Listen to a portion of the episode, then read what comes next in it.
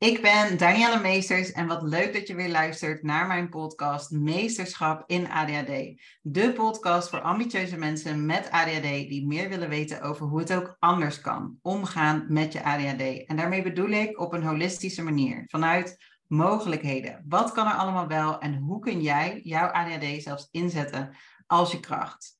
Super leuk dat je weer luistert. We gaan het vandaag hebben over PMDD.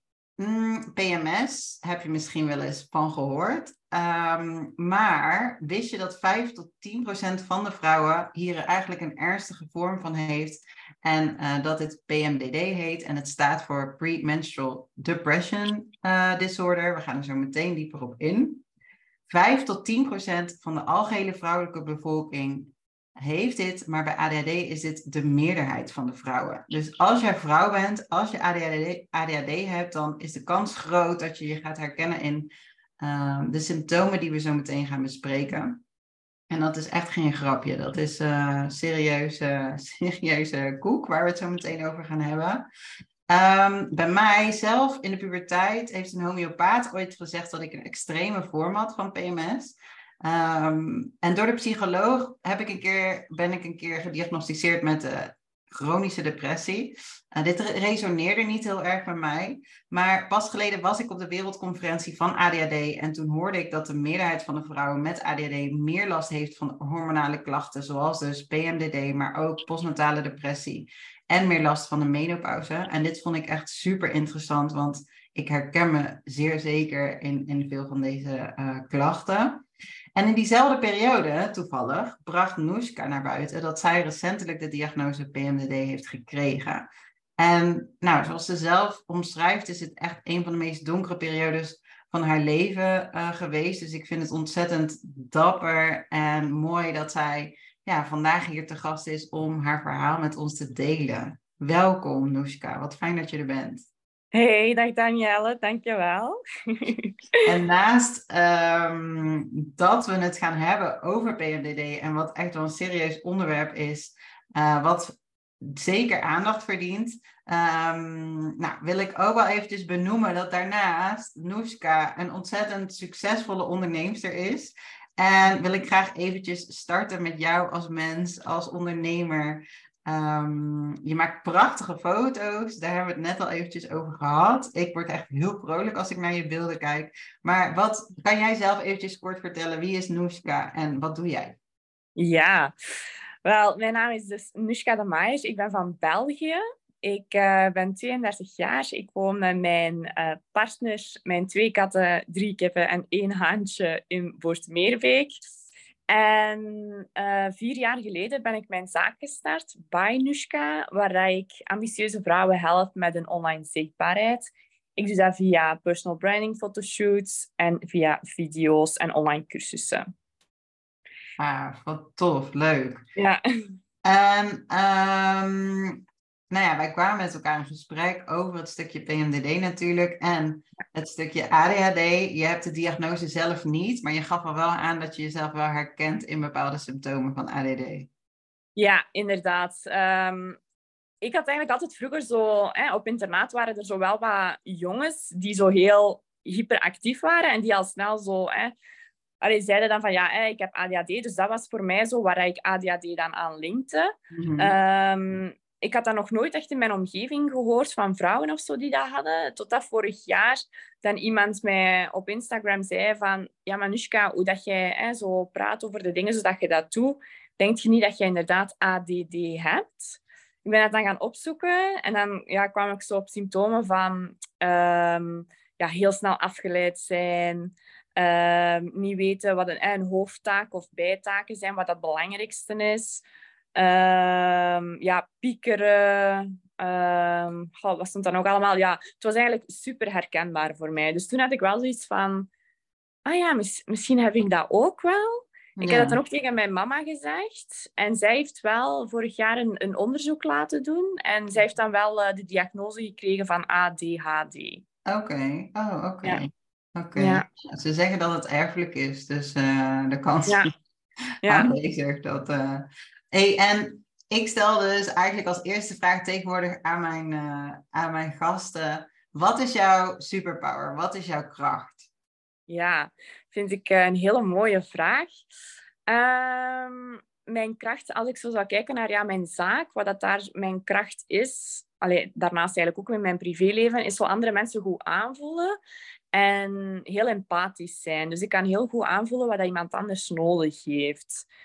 Uh, bijvoorbeeld in mijn shoots, dat zijn vaak vrouwen die het niet gewoon zijn om zich te laten fotograferen. En we vinden het allemaal zoiets heel scary.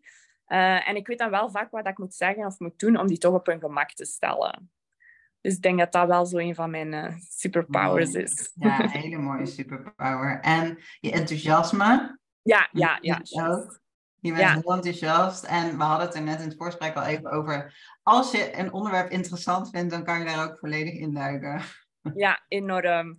Um, ik herinner me dat zelfs nog op school, dat ik op een gegeven moment... Ik ben aan fotografie gaan studeren. En um, ik vond dat... Ja, ik was daar zo door gepassioneerd dat ik me echt enkel en alleen nog maar in de fotografievakken uh, interesseerde en daar alles over... Ja, daar alles voor deed. Waardoor dat ik dan uiteindelijk een van de beste van de klas was op fotografievlak, maar toch mijn jaar moest overdoen omdat ik op alle andere vakken gebuist was. Ja, ja. Nou, ik vind het eigenlijk wel heel mooi dat je dit benoemt, want ik zeg dit ook al vaak van, hè, ik vind het zo belangrijk, je ADHD als kracht, daarbij bedoel ik ook heel erg dat je uh, vooral moet focussen op daar waar je heel goed in bent. Want door dat enthousiasme, door die energie uh, die we dan vaak hebben, als we die, al die energie dan geven aan dat waar we al heel goed in zijn en dat waar we heel veel interesse in hebben, ja, dan, ga je, dan, dan steek je dus met kop en schouders boven de rest uit. Dat je ook zegt, dan was ik de beste in de klas. Dan is het zo zonde van het systeem, dat je eigenlijk, ja. voordat je alles dan gemiddeld goed moet doen. Dus eigenlijk zegt het systeem, je kan beter overal gemiddeld uh, zijn, maar dan het wel halen. Dat ja. je ergens heel erg in uitblinkt en daardoor het andere minder is. Terwijl ik juist precies het tegenovergestelde geloof. Van, ja, hoe mooi is het dat je zo uitblinkt ergens en hoe belangrijk is dan dat andere echt? Inderdaad, inderdaad. Ja. Ja, um, ja PMDD, vertel, wat, wat is het eigenlijk? Ja, wat is het PMDD? Wel, het is uh, cyclus gerelateerd. Dus uh, wat er bij mij juist is gebeurd, uh, het is eigenlijk een negatieve reactie die in je hersenen ontstaat op de verschillende hormoonwisselingen mhm. gedurende je cyclus. Dus wat is er bij mij gebeurd? ik ben denk ik op mijn 15 jaar ongeveer gestart met het innemen van de pil. Mm En vorig jaar, ja, mijn vriend en ik, wij hebben een kinderwens, dus ik had zoiets van, ja, ik ga stoppen met die pil. Ik was toen 31. Um, ehm, en ik ben daarmee gestopt. En al heel snel kreeg ik ja, uh, angsten, paniekaanvallen, neerslachtigheid. En dat zo elke keer, elke ja, nieuwe cyclus terug opnieuw. En dat was elke keer na mijn ijsprong dat dat plaatsvond. Want dan beginnen die, Allee, die uh, serieuze veranderingen in je hormonen. En dat duurde eerst tot mijn, uh, ja, mijn menstruatie. Dus wanneer dat mijn menstruatie startte, was dat volledig gedaan. Maar dat werd elke maand erger. Dus ja, na een half jaar of zo werd dat om een duur ook... Allee, was dat tijdens mijn menstruatie. Dus één week werd twee weken, werd twee weken en een half. Um, en voordat ik het weet, werd het alsmaar erger en erger en erger, waardoor dat ik echt gewoon in een heel diepe, alleen een heel zware depressie ben gesukkeld. Um, en wat ik ook eerst, ja, ik wist het niet hè, wat dat was, want ik had er nog nooit over gehoord, over PMDD.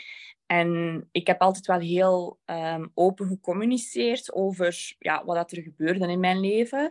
Dus al heel snel zeiden wel mensen van, ja, ik denk dat je PMDD hebt. Maar als je dat opzoekt, er zijn zo heel veel verschillende symptomen. Oké, okay, ik, heb, ik heb er wel een beetje over gelezen, maar niet super heel diepgaand. Dus, uh... Ja, ah, wel. Dus uh, ja, de meest voorkomende symptomen zijn dus dat je angsten hebt, dat je ja, donkere gedachten, paniekaanvallen, maar niet zo'n paniekaanval. Hè. Ik had vroeger ook wel al eens zo uh, dat je verkeerd begint te ademen, maar dat je, allez, dat je gewoon moeite hebt met ademen, dat je een beetje aan het hyperventileren bent. Dat was voor mij toen een paniekaanval. Maar een paniekaanval bij PMDD, dat is honderd keer erger, want dat is echt ja, dat was echt kortsluiting in mijn hoofd. Voelen dat ik ging sterven. Een, een angst die zo zwaar was dat ik die niet kon dragen. Um, dat was s'nachts niet kunnen slapen. Dus dat is ook een typische uh, klacht. Dat uh, vrouwen met PMDD, dat die echt hun, hun hersenen of hun gedachten, dat die aan 200 km per uur gaan. Dus dat er echt, dat u, ja, je hoofd staat gewoon niet stil. Ja, ja. Dat was zelfs avonds dat ik naar tv aan het kijken was, dat ik tijdens dat ik naar tv aan het kijken was, constant angstig, constant denken, denken, denken, denken. Dus ik vond gewoon echt geen rust. Um, ik kon dan s'nachts op een gegeven moment ook niet meer slapen, dus dat was echt gewoon nachtje door. Oei, en dan maakt het natuurlijk alleen maar erger, dus dan kom je ook in een visuele negatieve cirkel. Ja, inderdaad. Um, het is zelfs geweest hè, dat het zo erg was dat ik op een gegeven moment bij mijn schoonzus um, aan haar deur stond en dat ik belde van ik durf niet alleen te zijn, ik, ik heb echt schrik, um, ik, ik weet niet wat ik moet doen, je moet mij helpen, omdat ik, ja, ik verloor alle controle over mijzelf. En dat waren dingen, ik had ook nog nooit in mijn leven meegemaakt. Ik wist ook niet dat dat bestond, zoiets, dat je zo kon voelen. Dat, dat ja, letterlijk je hersenen, dat er een kortsluiting is en dat je gewoon ja, jezelf precies volledig verliest. Dat is echt iets heel, heel vies. Ja, nou dat klinkt inderdaad wel heel erg heftig, ja. En ik kan me voorstellen dat je daar dan ook heel erg van schrikt. Dat het dan ja. uh, zo intens is. Ja, inderdaad. Um, want ik had dan, hè, zo andere symptomen zijn ook um, dat vrouwen heel agressief beginnen worden naar hun omgeving toe. En dat had ik niet. Dus daarom dat ik dacht, ja, ik heb geen PMDD, want ik ben niet agressief naar mensen rondom mij. Um, en ook, ja, als je PMDD opzoekt, dan denk je ook eerst van, wow, dat wil ik niet hebben, want dat is echt mega extreem. En ik denk 30 of 32 procent van de vrouwen die dat heeft, um, wacht, ja, die stappen uit het leven. En iets van een 70 procent hebben uh, zelfmoordgedachten. Dus ja. dat zijn cijfers. Allee, dat is echt um, ja, dat is heel heftig. Ja. Um, maar ja, door het allemaal mee te maken, snap ik het nu natuurlijk wel. Omdat je, ja, je, je komt in zo'n donkere wereld terecht waar dat je dan om een duur ook gewoon heel... Allee, waar dat ik zelf heel uh, bang werd van mijzelf, dat ik ook gewoon niet meer alleen durfde zijn, schrik dat ik mezelf iets zou aandoen, terwijl dat ik van nature totaal niet zo ben. Maar dat dat, ja, echt die negatieve reactie in mijn hersenen, dat dat, dat allemaal... Um... Dat dat gebeurt, dat dat, dat allemaal veroorzaakt. Ja. Hey, en weet je wat er precies, welke hormonen daarin meespelen? Uh, oestrogeen en progesteron. Ja, dus dat is eigenlijk wat er gebeurt natuurlijk als je omstelt. Dus op het moment dat je overleert, de, de, dag nadat je overleert, dan zakt je uh, oestrogeen echt keldert heel erg. Voilà. En dan, en dan gaat het een klein beetje omhoog. En dan uh, een week voordat je menstrueert, gaat het weer heel erg omlaag. Ja.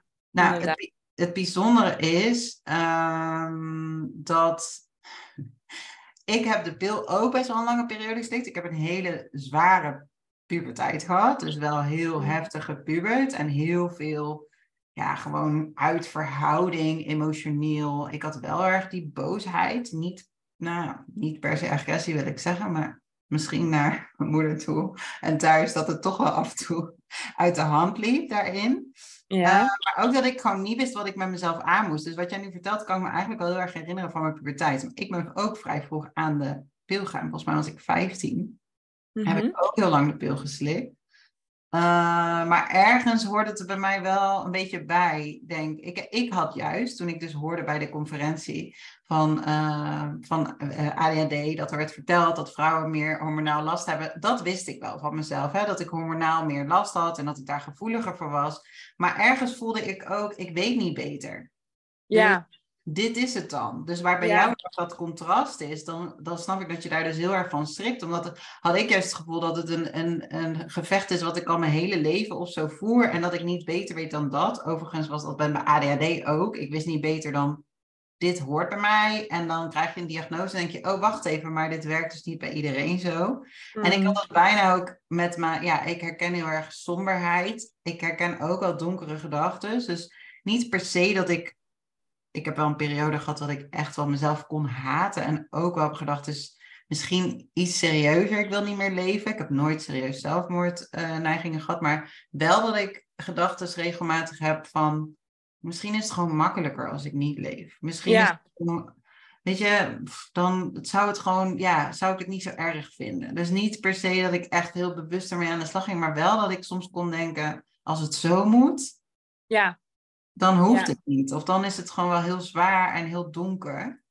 Ja. Ehm, maar dat ik dus ook op die conferentie, ik heb nu, ik heb twee, ik moest net een beetje lachen, want ik heb twee kindjes. En tijdens mijn zwangerschap, ja, ik heb wel eens gezegd, als er een pilletje was die ervoor kon zorgen dat mijn lijf dacht dat hij zijn leven lang zwanger was, dan zou ik dat pilletje slikken. Want dan heb je dus niet je cyclus. En ik ben, als ik zwanger ben, dan ben ik heel erg gegrond. Dan voel ik me ontspannen, relaxed, vertrouwen, alles komt wel goed. En ja, het is voor mij gewoon vergeleken met niet zwanger ik ben op een gegeven moment wel, eh, ik weet niet meer precies wanneer, ik denk dat ik ehm mid twintig of zo was, ben ik wel heel bewust met de pil gestopt. Gewoon omdat ik het idee had dat ik vlakker was. En, ik, en dat, dat verschil heb ik wel erg gemerkt. Maar toen begon ik dus inderdaad heel erg die eh, pieken en dalen te krijgen. mhm. Mijn tweede heb ik ook wel meegemaakt dat ik ja, echt ook wel heel, als heel zwaar heb ervaren, ook in mijn, in mijn gemoedstoestand. Mhm. Maar toen ze dat zeiden van ja, postnatale depressie, ik heb dat wel eens gedacht. Zal dit dan een postnatale depressie zijn? Maar dus ook als je niet beter weet, dan heb je ook het gevoel van Mhm. ja, oké, noem je dit nou een depressie? Voor mij. Ja. Ehm, dus ik kan me zo voorstellen dat vrouwen die ook luisteren, hè, dat je soms, nou ja, dat je het jezelf dan ook best wel moeilijk kan maken, omdat je dan heel erg altijd in gevecht bent. Maar dat het fijn kan zijn dat je dan dus nou ja, op een gegeven moment een soort diagnose krijgt of weet van hé, hey, maar het is niet per se normaal om het zo Ja. te hebben. ja. Ik ben toen op een gegeven moment mijn cyclus heel erg bij gaan houden. En ik voel nu ook heel erg mijn ovulatie. Ehm, maar ik letterlijk kelder ik gewoon de dag daarna naar beneden. Dat weet ik dan gewoon. Dus dan zit je heel erg op zo'n piek. En dan weet ik gewoon, oh morgen jongen. morgen of overmorgen gaat echt een drakendag zijn. Heel Ja. niet bij mij in de buurt zijn. En nu tegenwoordig kan ik ook wel een beetje die up voelen van, oh ja, nu voel ik me wel weer een beetje oké. Ik voel me niet fantastisch. En ik weet dan gewoon, ja, naar mijn mensen dus, ehm, ja, ik, ik, ik heb er denk ik wel op een of andere manier door bepaalde aanpassingen te doen mee leren omgaan. Ik zou ook niet durven zeggen of dat het PMDD is of niet, maar ik kan, ik kan wel zeggen dat ik echt wel een extreme vorm van PMS ervaar en heb Ja. Dus, ehm, en dat is gewoon best wel heel, ja, heel heftig, heel donker, niet wat je wil. En vooral dat het zo lang duurt. Tuurlijk, tuurlijk. Twee weken, dat is de helft van de maand. Ja, dat is niet te doen, hè. Want eh, wat ik op mijn duur ook had, ik voelde mij twee verschillende personen gedurende Ja. mijn cyclus.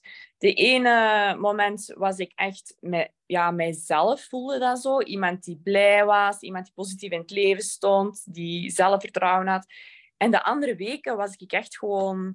Ja, kon ik, was het zo extreem dat ik ook gewoon niet kon functioneren. Dus ik kon ik, ja, ik kon op zakelijk en op privévlak gewoon niet functioneren, omdat ik in zo'n diep dal zat met mijzelf. Omdat ik mijn eigen grootste vijand was. Ja, en als dat een paar dagen is, dan kan je dan nog wel, nou ja, dan is dat ook niet leuk. Maar het- ja, als dat zo'n grote periode is, dan is dat gewoon niet te doen. Nee. Dus, ehm, en toen, wat, wat heb, ja, hoe, hoe is dat dus toen, eh, wat heb je toen gedaan? Ja, ja het, het heeft bij mij natuurlijk... Het, is echt, het, is echt, het heeft een jaar eigenlijk ongeveer geduurd. Vooraleer Mhm. dat ik echt ehm, wist ook van... Oké, dat is het nu. Ehm, en ja, op een gegeven moment ging het eigenlijk zo slecht dat ik dus niet meer alleen durfde zijn. En dat ik ook echt... eh, dat mijn mama en mijn pluspapa mij hebben opgevangen. Eh, dat ik ook echt op een gegeven moment heb gezegd van... Ik denk dat ik opgenomen moet worden, want ik verlies alle controle. Ik ben zo bang. Ik wil ook jullie, allee, ik wil mijn omgeving niet tot last zijn. En dat ik dat als... Allee, dat is ook zoiets dat zou ik daarvoor nooit hebben gedacht dat ik dat zou zeggen. Van ik denk dat ik moet opgenomen worden, omdat ik gewoon mijzelf niet meer kan ehm, ja, in controle houden. Eh, maar dan zei mijn mama ook van, ja, nee, hè, wij, willen, allee, wij hebben de tijd en, en, en de ruimte om voor u te zorgen. Dus dat hebben zij dan gedaan. Ze hebben mij in contact gebracht met een psychiater. En Mhm. die heeft eigenlijk al heel snel gezegd van, en door wat ik allemaal vertelde, van ja, inderdaad. Hè, want ik, ik, ik praatte er ook met mensen over die zeiden van ja, hè, kent je PMDD? Misschien heb je dat wel. Heb ik dat mijn, tegen mijn psychiater gezegd. Die had daar al een geluk ervaring mee met andere vrouwen.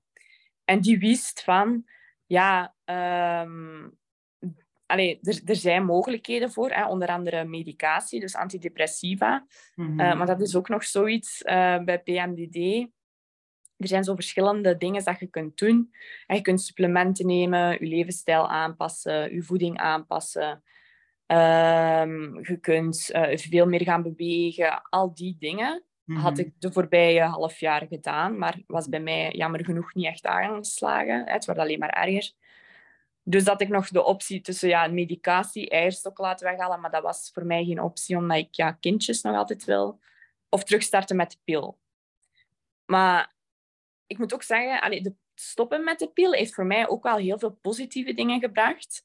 Want dat heeft mij, hè, zoals dat jij ook zei, allee, het heeft mij echt wel terug in verbinding met mezelf gebracht of zo. Ja. Ja, dus daarom... Ja, en bovendien heb je dan toch het idee, of zoals je dan voelt, van het terug bij mezelf gebracht, dan je toch het idee dat je iets aan het slikken bent, dat je niet volledig helemaal jezelf bent. Ja, ja, voilà. Dus... En dat wil je ook niet.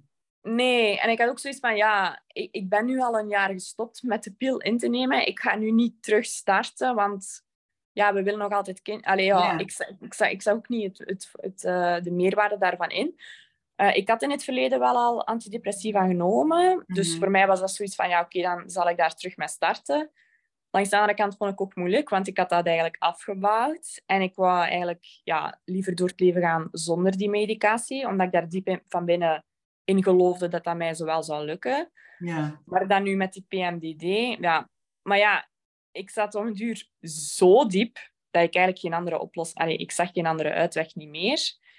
Dus dan ben ik daarmee gestart. Ze heeft mij ook direct de juiste dosis aangeraden, want zij wist hè, wat dat ging werken, wat niet. En na twee maanden was ik er volledig door. En ben ik nu hè, sinds deze week terug voltijds aan het werken binnen in mijn zaak. En ik heb me eigenlijk eerlijk gezegd nog nooit zo goed gevoeld als nu. Dus um, ja, ik heb het vorige week ook nog tegen mensen gezegd. En die zeiden ook van, maar hoe kan dat dat jij in zo'n korte tijd daar eigenlijk hè, zo uit bent geraakt? Maar die medicatie heeft me echt volledig geholpen. Ik heb nul klachten tijdens mijn cyclus. Dus ik heb niks meer van die klachten die dat ik voorheen had. Mhm. Soms heb ik wel zoiets tijdens mijn luteale fase van oh, ik voel mij misschien een beetje minder. Maar dat valt eigenlijk heel goed mee. Ja, wat goed en wat fijn. En ik kan me goed voorstellen dat het dan ook dus heel moeilijk is. Dus dan voel je die weerstand voor medicatie. Ja. En is het ook een stukje jezelf gunnen om het jezelf makkelijker te maken. Dat het gewoon oké is.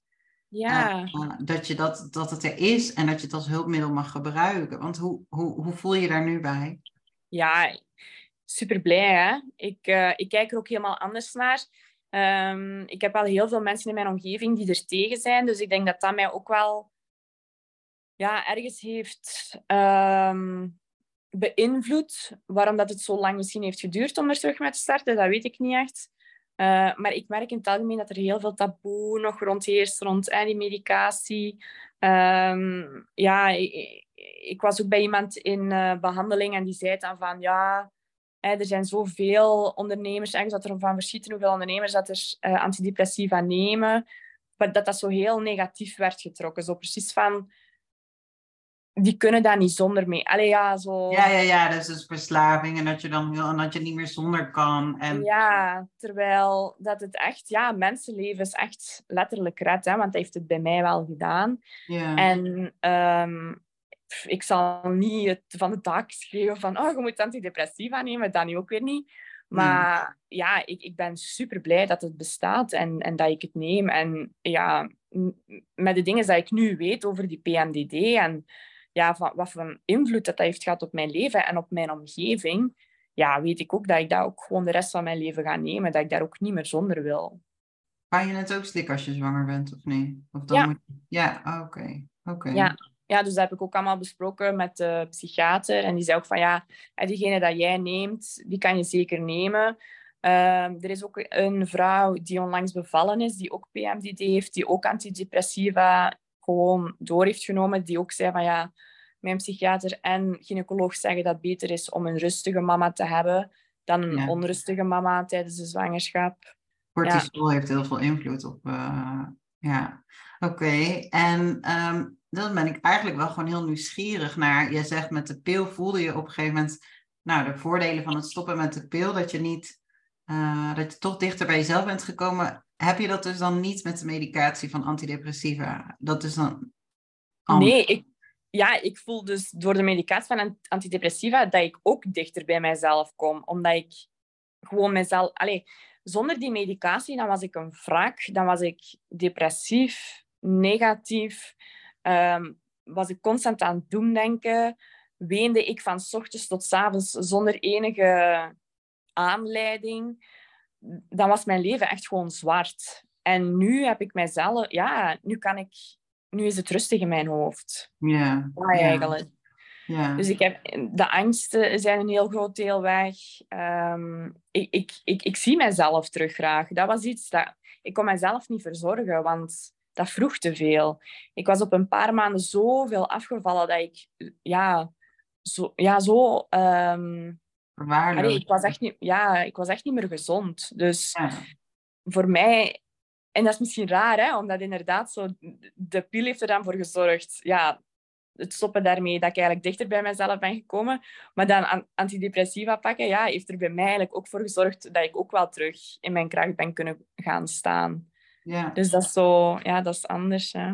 Nee, ook, maar het is gewoon ook inderdaad die nieuwsgierigheid. En, en mooi dat je Ja. dat kunt delen, eh, ervaring. Ik denk, ik vind het altijd zo jammer dat het lijkt alsof het altijd zo extreem moet zijn. Dus of je bent tegen of je bent voor. En ik voel Mm. mezelf altijd iemand die heel erg in het midden staat bij heel veel dingen. Vooral heel erg open is voor dingen. En eh, Ja. het is niet zwart-wit. Het is voor iedereen anders. Dus het is vooral heel belangrijk dat je vindt wat past bij jou. En het is Ja. gewoon, ja, jij vertelde net ook al, hè, dat je heel goed bent in het mensen aanvoelen en het empathische. Maar ehm, ja, de valkuil daartegenover is toch vaak dat je dus ook heel erg beïnvloed wordt door je omgeving. Dat je gevoelig bent voor wat andere mensen denken. En Mhm. ja, dat, dat, dat je eigenlijk ergens belemmert in bepaalde keuzes te maken die, voor je al, die, die al zo moeilijk zijn. ja. Eh, dat het eigenlijk gewoon heel dapper is juist. Dat je wel voor jezelf kiest en de manier die bij jou past. En wat dat dan ook is. Of dat nou medicatie is, of dat nou niet medicatie is, of dat nou andere dingen zijn. Niet, Mhm. Er is niet één ding wat, wat voor iedereen werkt. Nee, voilà, voilà. Ja, dus dat is ook zo. Hè. Veel mensen vragen mij ook wel van, eh, ah ja, die PMDD, heb je dan eh, tips? Maar er zijn, dus, en dat zal bij ADHD, dat zal bij alles zo zijn. Er is niet één manier die voor iedereen werkt. Iemand anders kan starten met supplementen en kan daar eigenlijk al van verholpen zijn. Nog iemand anders kan zelfs gewoon zijn voeding aanpassen en al eh, geholpen zijn.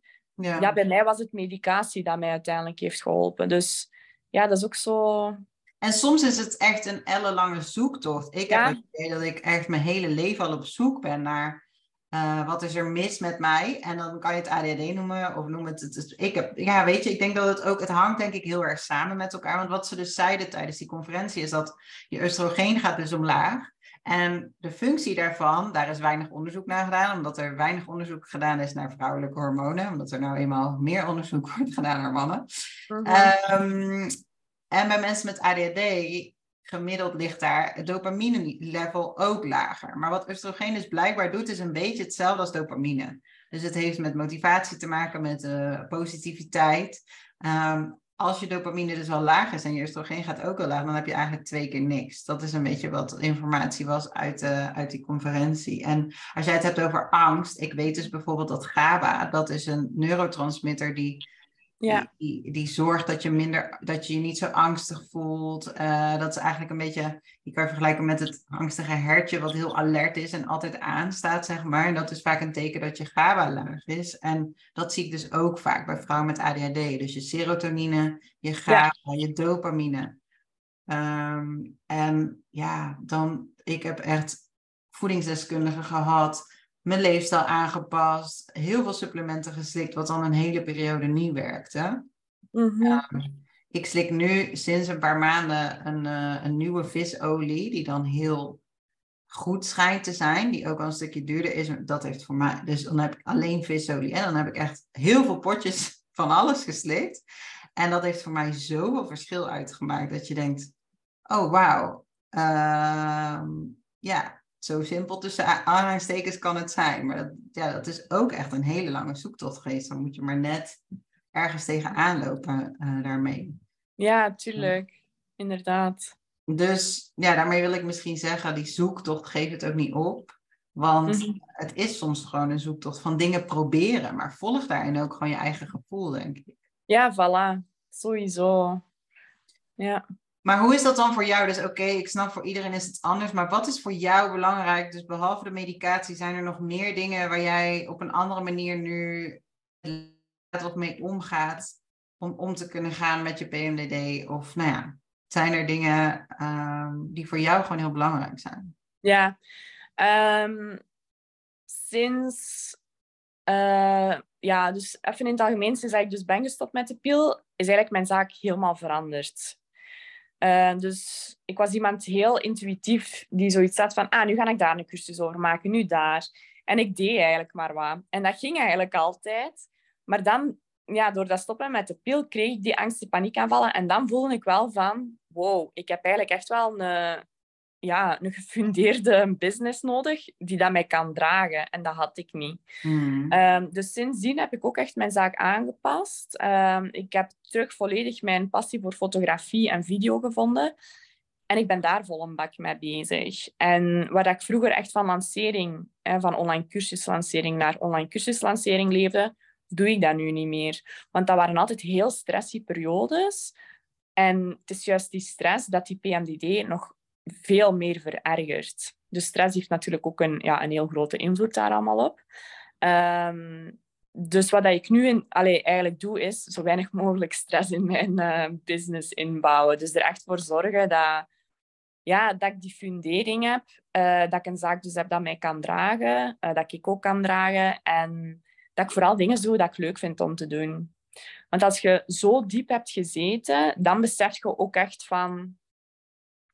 Allee, dat is het leven niet. Allee, je kunt zelf echt je leven creëren. En het is zo waardevol om je gewoon te amuseren en om plezier te hebben en om ja, positiviteit te kunnen delen met andere mensen. Ja. Dus dat, ja, dat is iets waar ik nu heel veel mee bezig ben. Mooi. Nou, ik vind het ook eigenlijk wel interessant om daar een stukje ook op in te gaan, op het stukje ondernemerschap. Want nou, ik mhm. geloof daar ook wel heel erg in wat je zegt, hè? die positiviteit en vooral kiezen wat je heel erg leuk vindt. En mhm. hoe creëer je dan vanuit die energie ook die veilige basis en die fundering? Ik denk dat dat is waar heel veel ondernemers ook wel tegenaan lopen. Van uh, ja, je wil wel doen wat je leuk vindt, maar uh, je wil ook die zekerheid. En bij jou kan dat dus samen. Ja. Hoe doe je dat? Hoe heb je dan ja, bepaalde structuur aangebracht voor jezelf? Waar begin je? Um, wacht, ik denk dat ik je vraag niet volledig begrijp. Nou, dus hoe doe je dan het ondernemen? Je zegt in het ondernemen heel erg belangrijk om te doen wat ik leuk vind en waar ja. echt passie is. Maar het is ook belangrijk om een bepaalde fundering te hebben en die veiligheid te hebben. En dan zeg ik niet dat dat losstaand is van elkaar. Maar ik denk wel dat voor veel ondernemers een uitdaging is om dat dus beide te doen. Dus de balans vinden tussen. Nou ja, je herkent het vast ook wel ergens een stem van ja, maar als je basis wil, dan moet je, dan zijn, weet je, dan moet je misschien dit doen. Of een bepaalde strengheid in jezelf. Ehm, herken je dat van, nou ja, vanuit angst? En dan ga je misschien toch andere keuzes maken. Ah, wel, ja. Dus wat er bij mij in mijn leven de het laatste jaar is geweest, is heel veel angst. Ja. Het is juist angst dat mij volledig blokkeerde. Dus ik, ik heb echt geleerd ook wel om met die angst om te gaan. Uh, en mij daar niet meer door te laten tegenhouden. Dus uh, toen ik terug begon te werken, dan wist ik van, oké, wat is er superbelangrijk? Ja, een website hebben. Een website hè, die daar echt goed gebouwd is, waar mensen heel goed op kunnen zien van, ja, hè, wat bied ik aan, uh, reviews, mijn werk en zo, dat ze dat allemaal daarop konden zien. Dus dat is eigenlijk het eerste wat ik in orde heb gebracht. En vervolgens ben ik uh, ja, op vlak van mijn Instagram daar gaan over nadenken van oké, wat is mijn strategie hiervoor? En daarnaast amuseer ik me eigenlijk gewoon. Dus ja, het is niet dat dat, allee, dat, dat zo super ingewikkeld is of zo. Nee, dus je hebt een strategie, daarmee creëer je gewoon, nou, met het fotografie stukje, uh, je creëert daarmee gewoon de basis van je business. Mhm. En daarnaast doe je gewoon dingen die je heel erg leuk vindt om te doen. Ja. Ik ben ook wel zo wat spiritueel. Ja. niet, ben jij spiritueel? Ja, zeker. Ah ja, oké. En eh, ik geloof er ook echt in dat, ja, dat je als je doet wat dat je echt graag doet en volledig je hart daarin steekt en echt daar gepassioneerd over bent, dat het werk dan wel naar jou toe zal komen. Ik merk dat nu ook. Dat hoe, ja, hoe blij dat ik ben over mijn foto's, hoe leuk dat ik vind om ze te delen en zo. En de aanvragen komen automatisch binnen. Ja, Ik, ik geloof er ook in, hoe meer dat je geeft, hoe meer dat je terugkrijgt. Dus ik probeer zo echt vanuit een, ja, een positieve Overvloed. mindset, ja, overvloed, daar echt naar te kijken. en ergens is dat ook echt een, dat is een soort van, toch een soort schakel die omgedraaid eh, moet worden of zo. Want, nou ja, zo, want je begint over spiritualiteit en een stuk, want Willemijn is mijn coach geweest, wel al een hele tijd terug, ja. Leuk. En dat zat het bij mij toen, ja, dat was, toen was ik net, ehm, ik denk al vier jaar geleden of zo. Nee, Ja. drie jaar geleden of zo. Toen begon ik net met ondernemen, maar het was heel erg het soort van de angst dat het niet goed genoeg zou zijn, dat ik niet genoeg inkomen zou hebben, dat ik het niet zou kunnen dragen. En ik denk dat heel veel startende ondernemers dat ook delen. En dat ik dan dus heel erg ook de overtuiging had, ja, als ik dat heb, dan mag ik pas gaan doen wat ik echt leuk vind. Maar, dan, maar ook een combinatie wist ik denk ik ook niet volledig, wat vind ik dan leuk. Dus, Mm. dan, dus dan is het wel heel belangrijk, wat is het dan? Hè? Dus Ja. dat is natuurlijk een hele belangrijke stap. Maar het zat mij daar toen heel erg in het vertrouwen. En dat zeg jij nu eigenlijk ook, in het vertrouwen dat het goed komt. Dat je Ja. het mag laten. En dat je daar dus helemaal volledig jezelf in mag overgeven. ja, dat is... Ja. We weten dat niet. Allee, of, of ja, ik, ik, ik voel dat echt dat, dat wij allemaal wel gedragen worden op de een of andere manier. En dat, allee, wat is het allerergste dat er kan gebeuren? Ja. Ja. Nou, dat is een hele mooie. Dat is Ja, een vraag. Weet Ja. je voor jou wat het allerergste is wat er kan gebeuren? ja.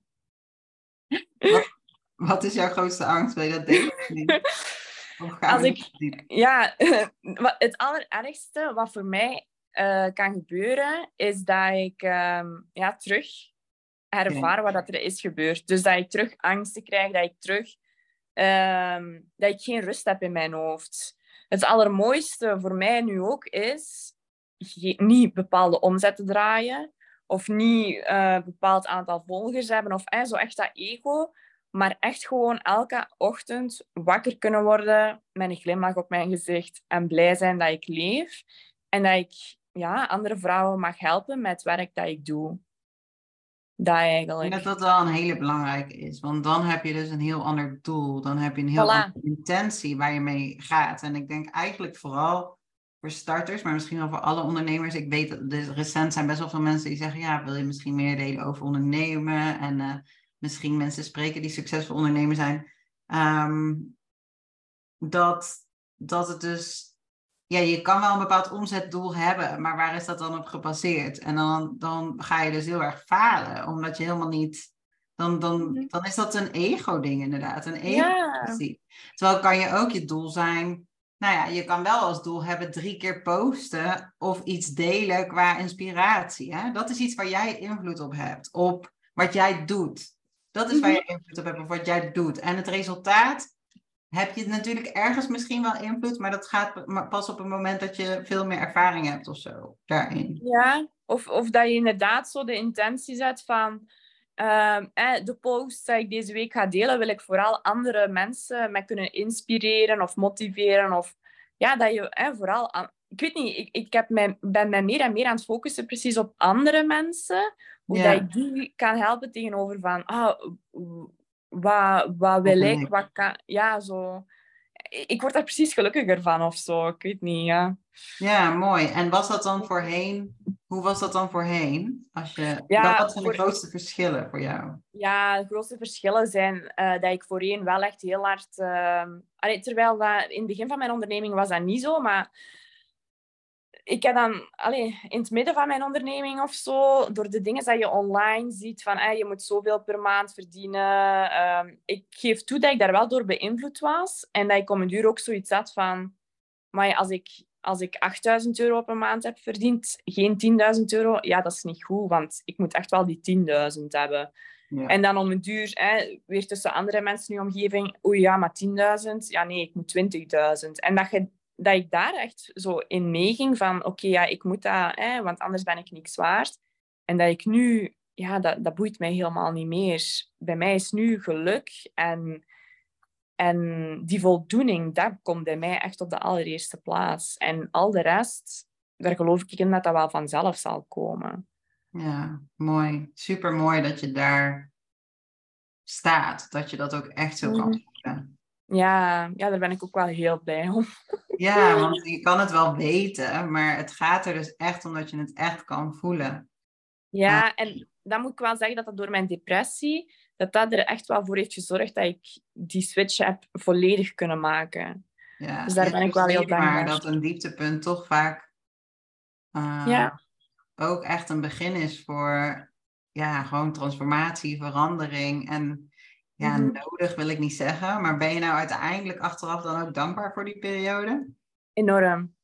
Ik weet dan nog dat ik... Uh, want ja, eigenlijk... Uh, met mijn mama, mijn mama en ik, we zijn ook heel hard aan elkaar natuurlijk toegegroeid, omdat ik heel veel tijd met haar heb doorgebracht.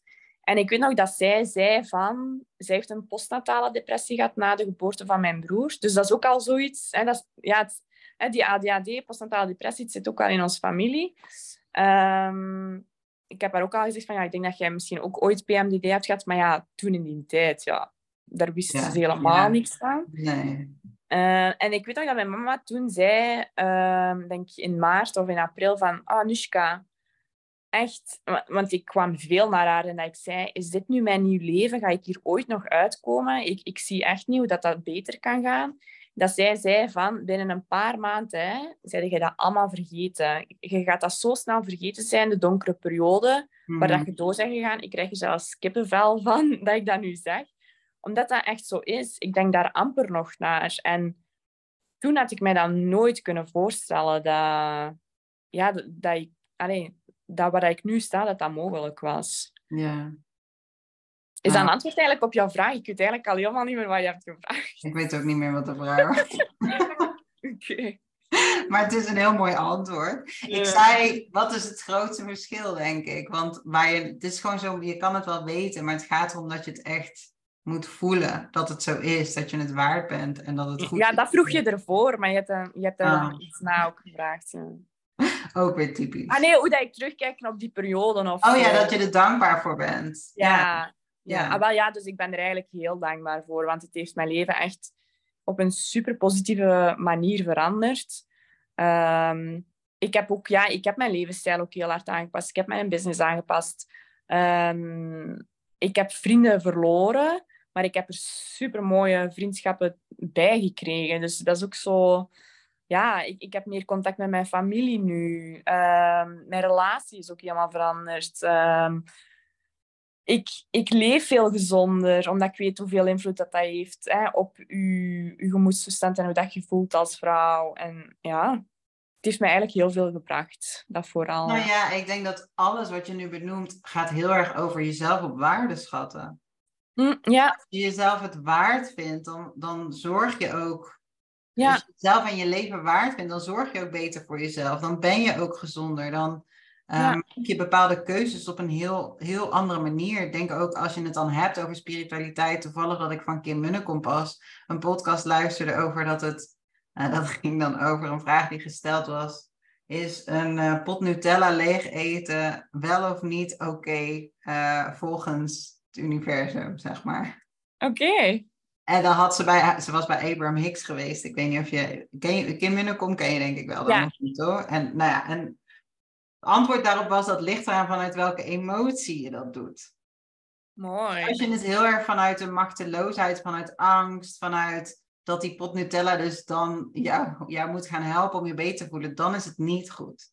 Nee. Maar als het heel erg vanuit een stukje overvloed komt en je bent al gelukkig en ja, dan is het dus wel, uh, wel oké. Mhm. En ehm, ehm, dat is denk ik het stukje van dat je het wordt makkelijker om keuzes te maken als je het jezelf dus waard vindt om ja, een bepaalde keuzes te maken voor jezelf. Eh, of dat nou voeding is of nee zeggen tegen anderen. Ja, Dat zijn allemaal manieren van je hart volgen en echt luisteren naar wat heb ik nodig. En Ja. dan de moed hebben om daar dus ook voor te kiezen. ja, inderdaad. En ze zeggen dat ook vaak, hè, dat zo eh, de donkerste periodes in je leven, dat je daar eigenlijk het meeste uithaalt. En dat is altijd zo wat ja, dubbel, hè, want ja, niemand wil door een donkere periode gaan, maar het is wel, ja, dat is wel eigenlijk altijd zo, dat je daar het meeste uithaalt. Of dat, dat jou het meeste ook ja, ehm, verandert als persoon. Ja, dat is voor mij ook geweest. Ja, dus Ja. je wil het niet en het is heel zwaar, maar je gaat er Mm. echt doorheen. Dus, dus Je moet ook, hè? Ja, ja. ja, ja, precies. Ja. Eh, wat zou jij de luisteraars nog heel graag mee willen geven die nu luisteren, die zich herkennen? Eh, wat, ja, wat zou jij die vrouwen willen, willen zeggen? Ja. Hm. ja, dat vind ik zo moeilijk. Omdat, ja, ik, ik zou iedereen keihard willen helpen. Die, allee, zeker als er vrouwen luisteren en die zeggen van... Oh my god, ik ga door dezelfde nachtmerrie. Eh, ik heb ook heel veel vrouwen op Instagram die mij ook nog wekelijks sturen van... Ja, ik denk dat ik dat heb en ik weet niet wat ik moet doen. En ja, dat is echt gewoon... Ik zou zeggen, ja, zoek hulp. Laat u helpen. Ehm, je kunt online echt wel al veel meer vinden ook. In, in Nederland is er wel zo een, ehm, een website, eh, hoe noem je het? PMDD Nederland, denk ja, ik. Dat mij is dat hem inderdaad, ja. Ja. Eh, in België heb je eh, de PMS Coach op Instagram. Die deelt ook heel veel rond PMDD en wat, wat dat er allemaal voor mogelijk is. Ehm, en ja, laat u vooral helpen en laat het niet zo ver komen als bij mij. Ehm, ja. En, en blijf dicht bij je eigen gevoel. Want als ik nu ook terugkijk, dan wou ik eigenlijk al een half jaar voordat ik met antidepressiva ben gestart, wou ik toen eigenlijk al starten terug met antidepressiva. Maar ik heb dat dan niet gedaan, omdat ja, mijn omgeving er toen heel hard tegen was.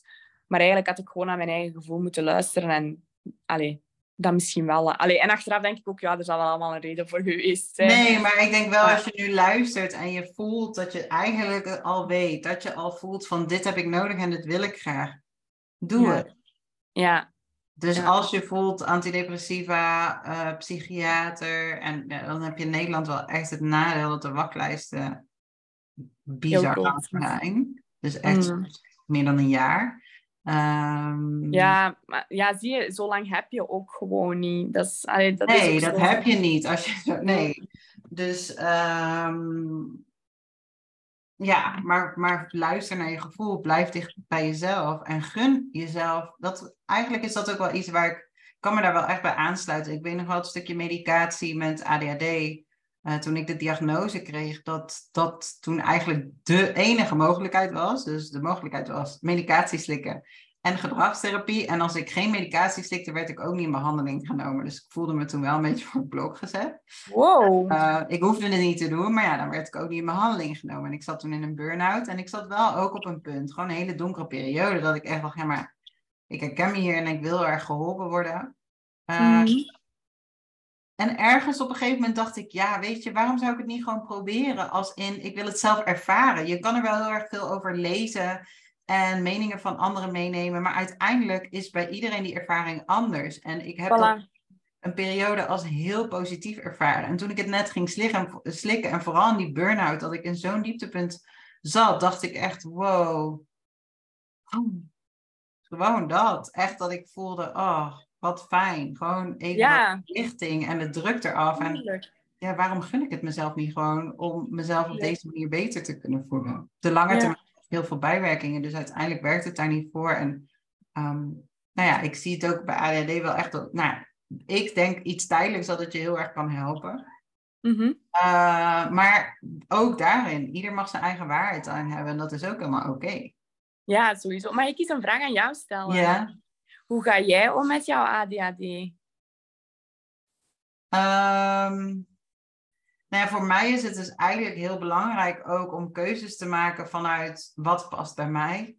En in mijn coaching help ik ook echt wel mensen om dat op een praktische manier meer te vinden. Wat past nou echt bij mij? Zeg maar, wie ben ik? Wat zijn mijn kwaliteiten? Wat zijn mijn talenten? En, maar ook, wat geeft me energie? Wat kost me energie? Omdat je vaak ook sociaal wenselijk gedrag vertoont.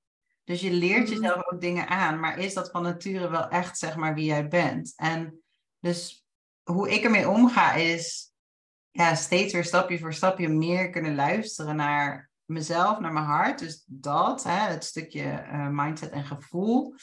Uh, maar vooral gevoel, want ADHD gaat heel erg over je hoofd. Over heel veel in je hoofd zitten, heel veel gedachten hebben, um, heel veel piekeren, ook een stukje angst.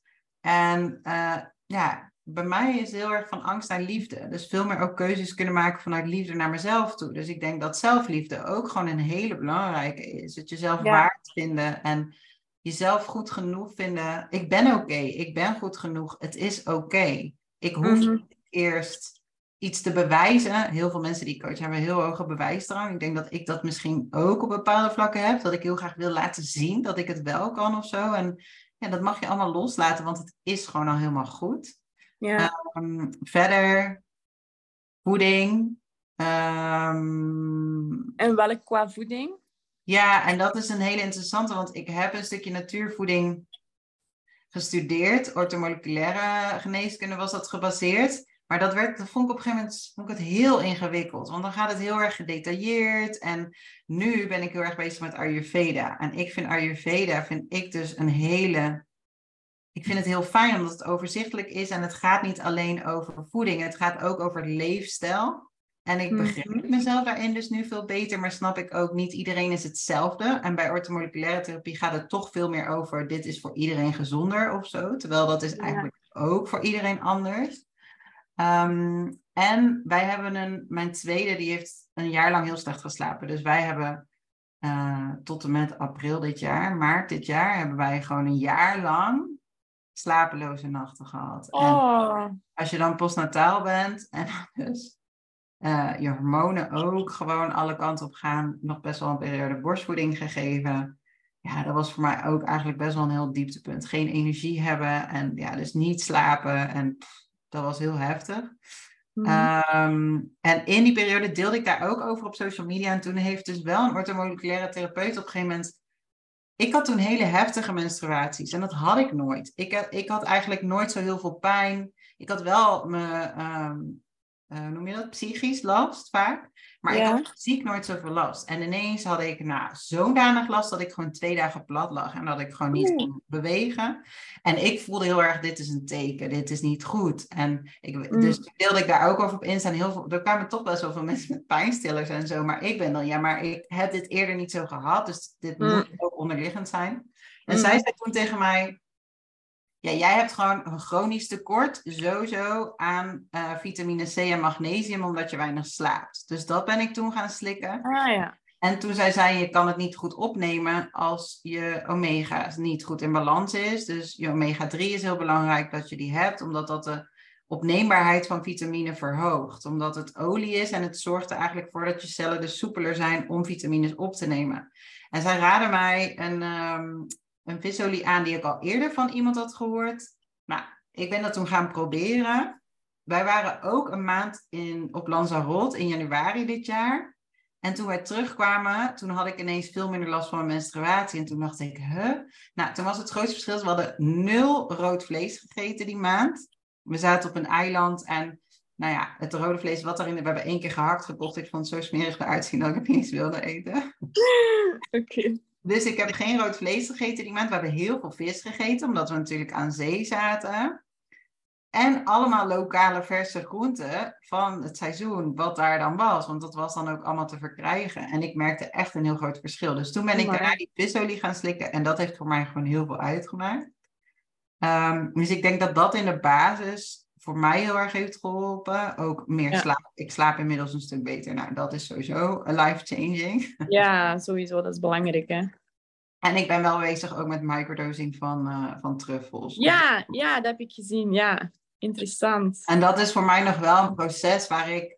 Ik merk daar zeker wel resultaat van. Maar dat is voor mij denk ik een stukje meer... Uh, ja, heling van bepaalde dingen. Dus ja. ADHD geloven ook wel veel mensen dat daar toch een bepaald trauma onder ligt, of, uh, of dat nou van eerdere generaties is, of uh, van dingen die je zelf hebt meegemaakt. Maar dat heb ik ook op die conferentie, wereldconferentie, zei op een gegeven moment iemand dat uh, haar, uh, hoe noem je dat nou wetenschappelijk, niet aanname, maar dan heb je dan zo'n chic woord voor, voor een wetenschapper die een onderzoek aan het doen is. Ik weet het eventjes niet. Uh, zij dacht dat het zenuwstelsel van mensen met ADHD gewoon uh, meer op spanning staat. Mm-hmm. En waar dat aan vandaan komt, dat, dat kan dus trauma zijn. Dat kan, maar dat hoeft niet. Dus eigenlijk is ADHD dan een uiting van de oorzaak weten we gewoon nog niet. Maar bij mij zijn er toch wel wat dingetjes van, uh, ik denk in de vrouwenlijn waar ik vandaan kom en dingen vanuit het verleden.